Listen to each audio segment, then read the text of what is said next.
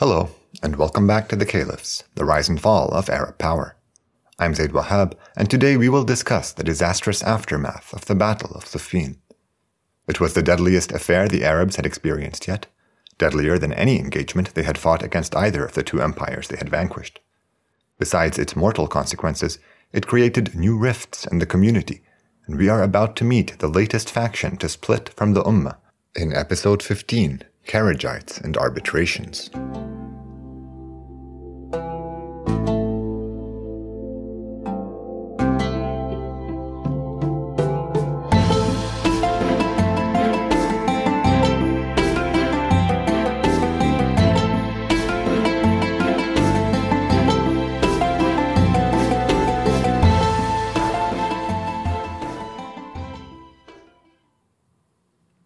We had to end last time with the anticlimactic conclusion of the Battle of Siffin.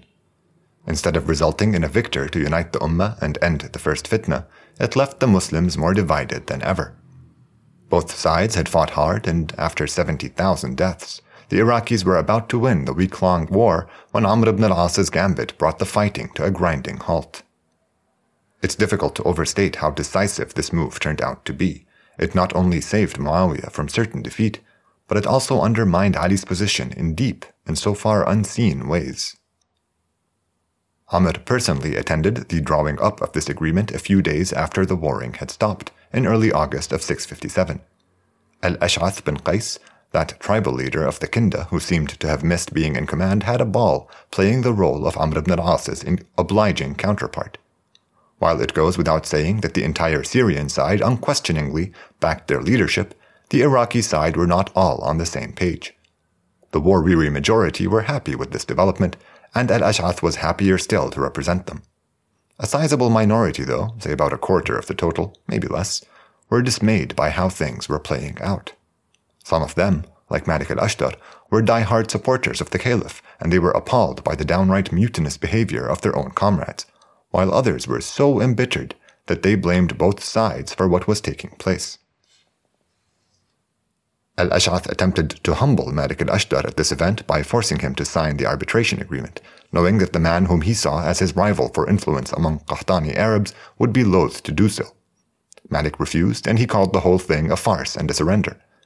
Al Ash'ath protested that Malik should behave as the majority saw fit, and Malik hit back with an I don't care what anyone thinks type remark, eliciting a sort of to hell with you from Al Ash'ath.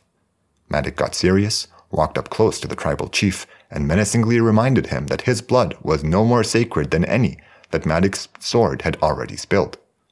Such was the power of Malik al-Ashtar, who could openly threaten a tribal lord in front of his own kin and be admired for it instead of censured. Al-Ash'ath was now totally fine with Madik not signing the agreement, which stated that Amr ibn al-As and Abu Musa al-Ash'ari would judge between Muawiyah and Ali next Ramadan at a point equidistant from Kufa and Damascus. When al Ash'ath read this document out loud to both armies, two young men from the Iraqi camp stood up and exclaimed, No judgment except God's. They charged at the Syrian side with their swords drawn, and they were quickly speared to death.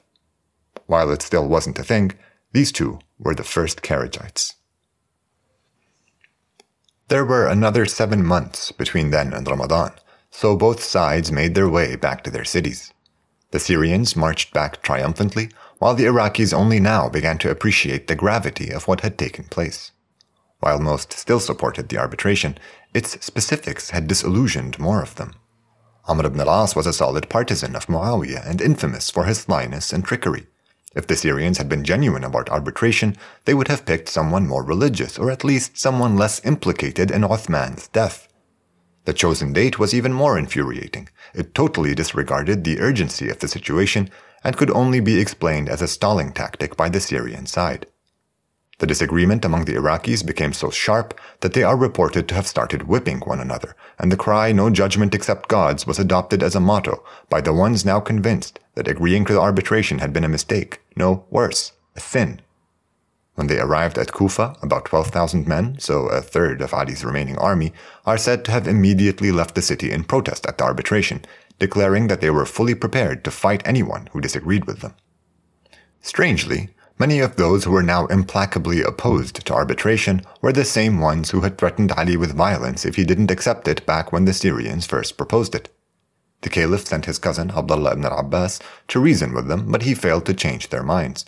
When he asked them why they objected to looking for answers in the Quran when Muslims disagreed, they replied by asking him whether he was seriously calling Amr ibn al-As a Muslim. They were apparently so scandalized by the final agreement that they looked upon their opponents as apostates who were to be fought into submission as a religious duty. When Abdullah told his cousin of his failure, Ali came to speak to them in person. Their main argument stemmed from their motto judgment was God's alone, and mere men had no right deciding who was right and who was wrong. Ali replied that he had never agreed to human arbitration, only arbitration by the Quran. But since the written word was silent, it needed men to pronounce it, and he reassured them that if the arbitration did not adhere to the spirit of the holy word, he would reject its verdict and return to war. They asked him if he had much faith in the arbitration, and he replied that he did not, but that he hoped God might restore peace to the Ummah during its truce. He reminded them that they were among those who had forced this whole arbitration upon him, despite his repeated warnings to them about the duplicity of the Syrian leadership. He then asked them all to return to Kufa, and most sources agree that they apologized for disobeying him, pledged allegiance once more, and made their way back to the city. A few sources add that these men told Ali that they had realized the errors of their ways and repented, but that they would not rejoin him until he repented for submitting to their tyranny back at Siffin when he knew in his heart the right thing to do. While it seems particularly bold to ask the Caliph, cousin to the Prophet, and the earliest of Muslims to repent for not having stood up to you, it is consistent with their reasoning and behavior later on, so who knows. Ali is alleged to have asked God to forgive any sins he had committed and confided in them that he believed the arbitration was just a stalling tactic Muawiyah and Amr had resorted to so that they could escape defeat, and that the two sides would be back at war when it was all over in six months or so. Many of these men now reined in their misguided zealotry, but the most radical among them behaved even worse. They walked around telling people in Kufa to prepare for battle and got into fights with those who still believed in the possibility of a successful arbitration bringing the Ummah back together. Having already publicly committed to it, Ali had to distance himself from them and their claims that the Caliph had no faith in the process either. They interrupted him during his sermons with the now infamous motto, No judgment but God's, to which Ali replied that they were using true words to spread falsehoods. This situation persisted up until the arbitration was about to start, after which it got much worse. The arbitration ended up taking place the month after Ramadan in a town called Dawmatul Jandal, today in northern Saudi Arabia. Each side sent their representative along with an agreed upon retinue of 400 men. While these men were heading to Dawmatul Jandal, a pair of Kufa's troublemakers went to see the caliph. They downright ordered Ali to prepare his armies for battle, to fulfill his duty to God and strike his enemies. When he counseled them to wait until the arbitration was over, they said that they could no longer abide his sinful behavior. They declared they were ready to seek the righteous path, and in doing so would find pleasure even in death. Ali tried reasoning with them, but they left proclaiming their trademark no judgment but God's. These two now met with other like minded men in secret and agreed to leave the city for a small town north of Kufa by a bridge east of the Tigris. The secrecy was important because they were by now a hated minority who were clearly up to no good. It's unclear whether they managed all this or if they were discovered several times along the way, as sources contain narrations implying both, but within a month or so there were thousands of them near Jisrin Nahrawan, psyching one another up about how they were the only true Muslims left in the world. They tried reaching out to other like minded Arabs and met some success in Basra, where a few hundred more joined them from. These were the Kharijites they got their name from the fact that they left the Ummah, which in Arabic makes them the Khawarij. We'll get back to them in a bit, though, because right now the long awaited arbitration was finally getting underway. We already know that Ali was egregiously denied his choice of representative, and he sent his first choice and cousin Abdullah ibn al-Abbas to counsel Abu Musa al-Ash'ari and make sure he didn't fall for any of Amr's wily traps. Abu Musa seems to have resented this, and he admonished Abdullah and his Kufan retinue more generally for their lack of trust in him. The Syrian side had none of these issues, of course. Amr's posse had full confidence in his, both his ability and intent.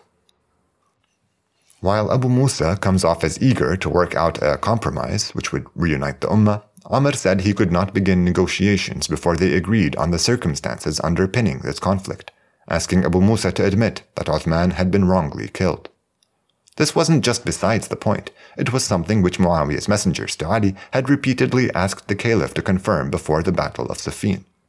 It was always framed in binary terms. Uthman was either a just man unjustly murdered or a bad man justifiably killed. Ali's nuanced responses back then denied them the rhetorical victory they sought. But Abu Musa may have reasoned that it was best to begin this negotiation by showing some good faith and being agreeable.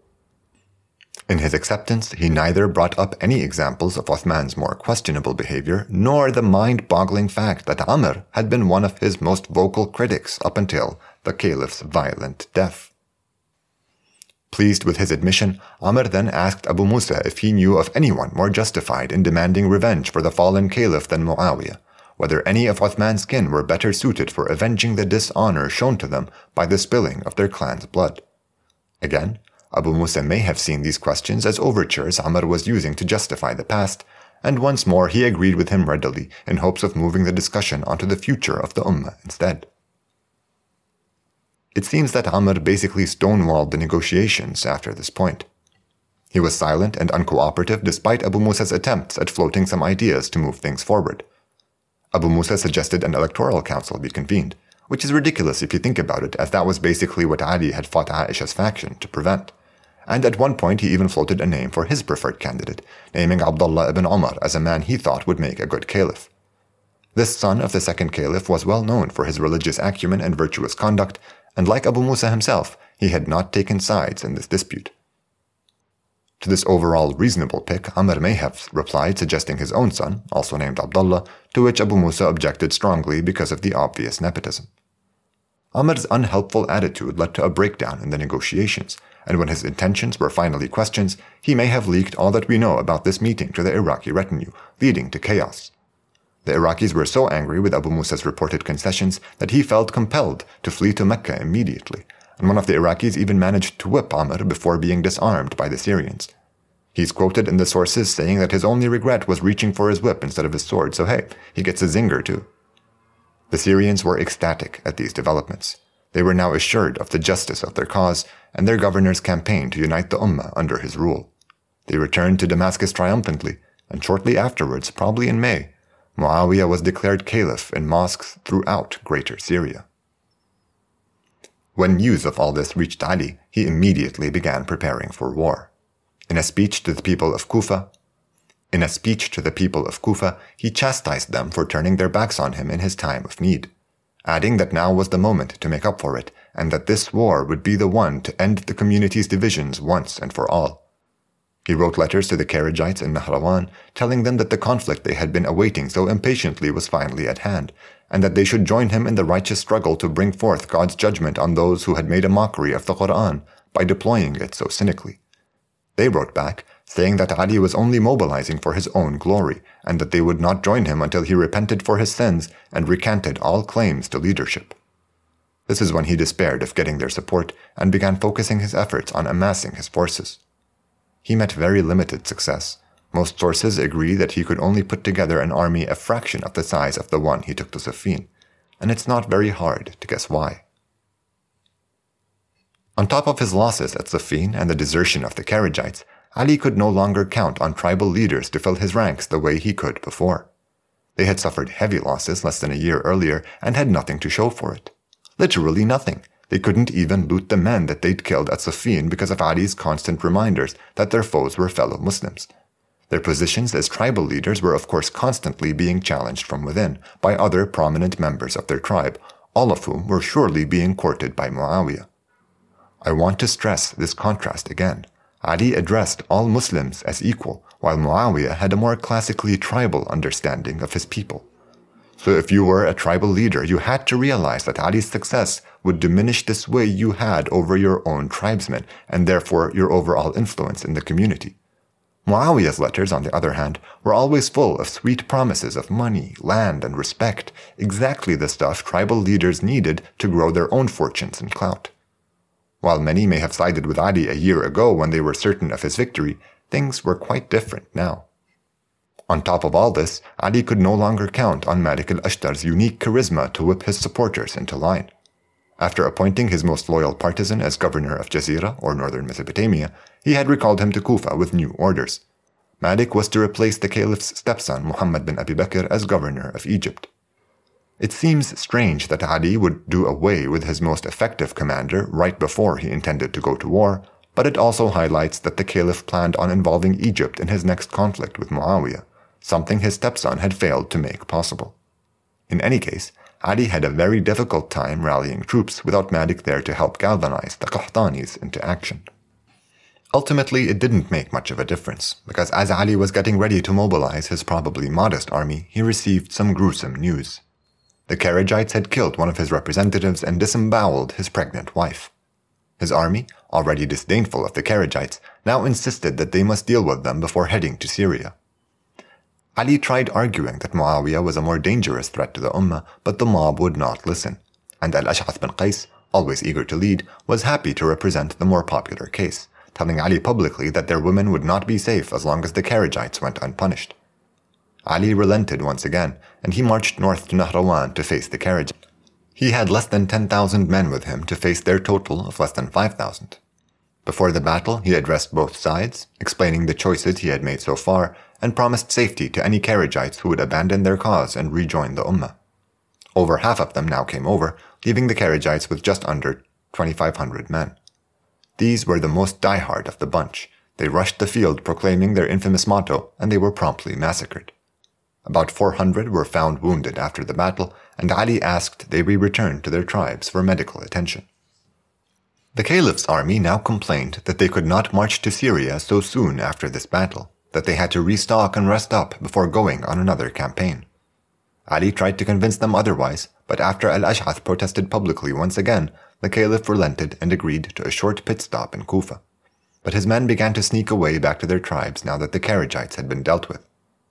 Ali tried to impress upon the Kufans the need for a strong martial response to the developments in Syria, but he was once again unsuccessful at rallying enough troops to do anything about it. This will unfortunately become a trend for the Hashemite, whose support base only got more disobedient as tribal loyalties regained their paramount importance in Arab politics. Muawiyah had been preparing to face off against the Iraqis once again after he had himself declared caliph but upon hearing of Ali's difficulties, he wasted no time in seizing the initiative. He sent one of his loyal Qurayshi commanders, al-Dahhak bin Qais, at the head of 4,000 horsemen, to attack and otherwise harass Bedouin tribes loyal to Ali in the desert between their lands. This campaign of intimidation marked a new low in the conflict between the two halves of the Ummah, as Dahhak's troops are said to have looted some caravans returning from the pilgrimage in Mecca and engaged in more general acts of brigandage.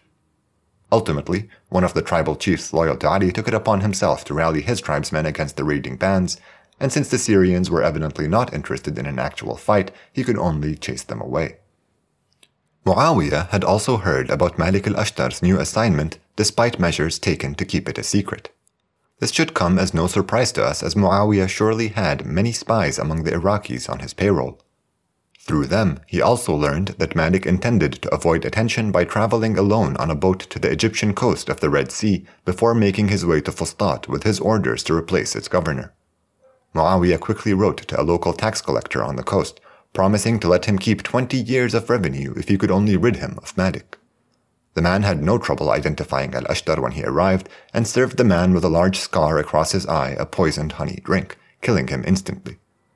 It was a shockingly abrupt end to one of the most influential men of his generation. When Muawiyah heard of this massive stroke of good fortune, he boasted by saying that Ali had two arms, one of which had been cut at Siffin in reference to Ammar bin Yasir, and another had just been cut in Egypt. Feeling more secure in his position, he now rewarded Amr ibn al-As by finally sanctioning the reconquest of the Egyptian province. I may have confused listeners last time by opening with how Muawiyah had no chance of defeating Ali while the Caliph controlled both Egypt and Iraq, then proceeding to describe an epic battle in which Egypt played absolutely no role.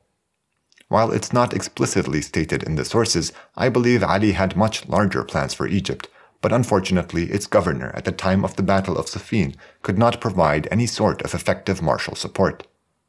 The last time we mentioned the caliph's stepson Muhammad bin Abi Bakr, he was just starting to settle into his role as governor of Egypt.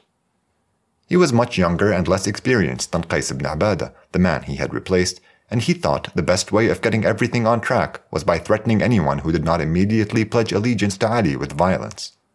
This was a terrible strategy, as it galvanized the opposition, who were now further emboldened by Muawiyah's victories, his constant messages of support, and most recently, actual troops. Amr ibn al-As had always wielded influence in Egypt, and he now pushed for open rebellion against the young governor, while simultaneously invading the country from Palestine with 6,000 men, prompting Muhammad to write to the caliph asking for reinforcements. We are told that Ali had to spend up to 50 days, according to some sources, trying to rally support to send to Egypt. Ultimately, sometime in August of that year, a battle took place outside Fustat with only 2,000 men on Muhammad's side.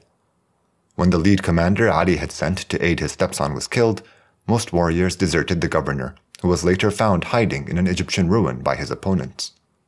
There is some disagreement on how he met his gruesome end, and I'm only going to mention the most convincing account because it offers us more proof of the Ummah's regression to its tribal norms.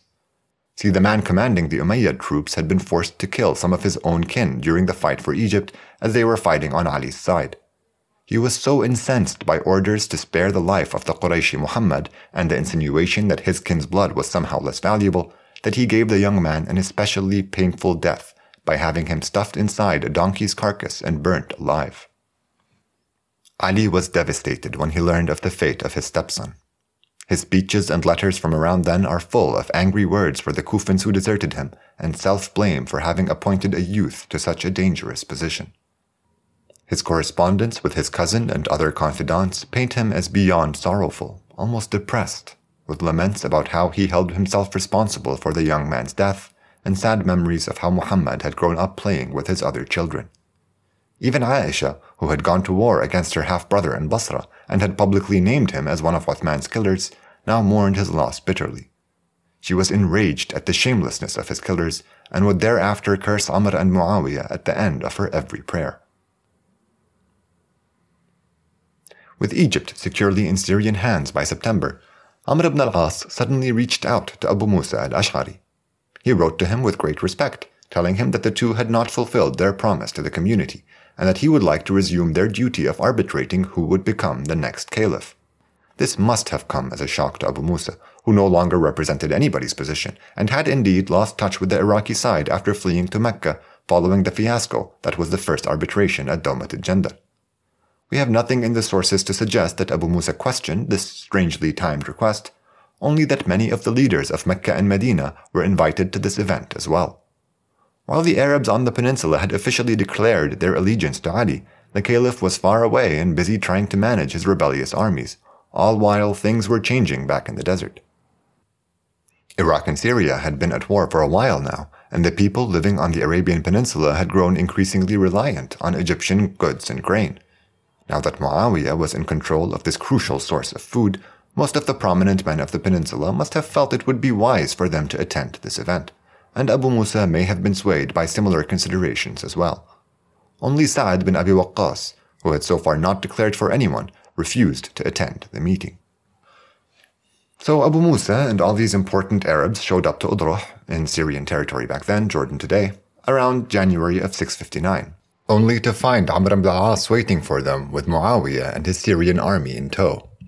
Despite this, Abu Musa was comforted by Amr's respectful demeanor, and the two agreed to meet in private and pick up where they had left off. Abu Musa's position this time was that Muawiyah and Ali both had too much baggage to stand a chance at uniting the Ummah, and so another candidate must be chosen by convening an electoral council. Anticipating objections from Amr, he added that Muawiyah's popularity in Syria was commendable and that he could remain its governor so long as its Muslims had nothing to complain about. Amr surprised Abu Musa by agreeing with him that neither candidate stood a chance at uniting the caliphate, but he rejected his appeals for an electoral council. He asked instead why not let the Muslims themselves decide who to pick. All the two of them had to do was publicly declare that neither candidate was fit for the job, and surely the virtuous men in attendance would have the necessary wisdom to pick the best course of action. We're not told how long Abu Musa deliberated this proposal before agreeing to it. With everybody gathered in attendance, the two men announced that they had reached a verdict. Abu Musa asked Amr to do the honors, but Amr refused, saying that it would send a stronger message if both of them spoke, and that Abu Musa should begin, as his precedence in Islam was well known to all. Abu Musa stood before them and proclaimed while visibly gesturing, quote, I remove Ali's claim from leadership as surely as I remove this ring from my finger. End quote. Amr ibn al-As came up after him, removed a ring from his finger, and said, And I confirm Muawiyah as caliph as firmly as I place this ring on my finger while putting the ring back on. Abu Musa was aghast at this bold-faced betrayal. He called Amr a miserable dog, and he was called an idiot donkey in return. This classy exchange, and any objections to the announcement must have been drowned out by the jubilant cries of the Syrian army. Since there are no reports of pledges of allegiance being taken for Muawiyah at this point, the peninsula is still considered a part of Ali's caliphate. The event was simply a show of force, orchestrated for the benefit of both the Syrian troops and the tribal notables of the peninsula. The Syrians were now surer than ever that they had always been on the right side, Islamically speaking, and the men of Mecca and Medina must have realized by now that there was little that they could do to stop Muawiyah from controlling their future.